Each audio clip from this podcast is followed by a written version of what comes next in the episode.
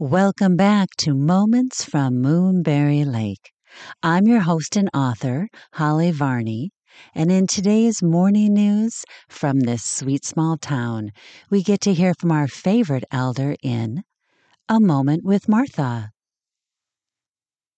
Tripping Hazard There is a clear marker of when you are officially old.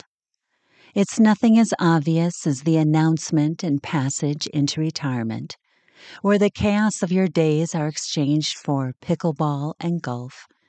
It's also not the change in the mail you receive, which becomes flooded with advertisements for life insurance, reverse mortgages, senior living facilities, and Hollywood stars who have reached the age where they grace the cover of the AARP magazine. No, what truly indicates the invisible line of crossing over to old age is the checklist your doctor will go through during a routine visit. With a serious face and concerned eyes, they'll lean in and ask, Do you have any small rugs in your home that you could trip on? At first, I only stared at my doctor, thinking I hadn't heard her correctly. Tripping hazards are the most dangerous thing for you at this point, she clarified. The corner of a rug, a misstep, clutter lying on the floor, all could result in a bad fall that can change your life. You don't want a broken hip. Her warning not only had me going home and clearing the floor, but also got me thinking how tripping hazards have always been a part of our life.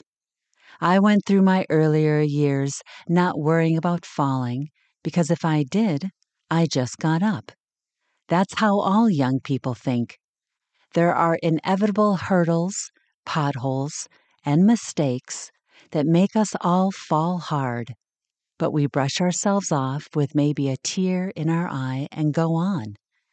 We didn't worry about not getting up because that wasn't a choice. But along with the frailty of old age comes the silent but niggling question about our resilience to bounce back. As I move slower, I've become more aware of the obstacles and my waning strength to overcome them. There are always the exceptions that we cling to as beacons of hope the tough old aunt who told everyone exactly what she thought of them and lived independently right up to her last breath.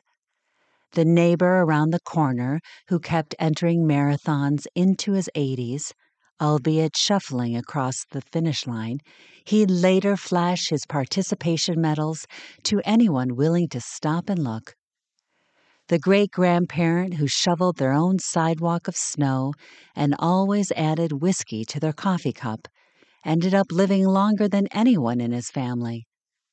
The elderly friend who, instead of emptying her house, continues to fill every nook and cranny with Disney figurines from the Home Shopping Network. Those people didn't get rid of their oriental rugs or make pathways for a possible walker in the future. They lived unburdened by the what could happen scenarios. And I think there's a lesson in that. It's not that I want to be reckless in my behavior or ruthless in clearing out. I'm hoping to find some place in between. Tripping hazards are present whether you are five or 85. Your buoyancy just differs depending upon where you are on the timeline.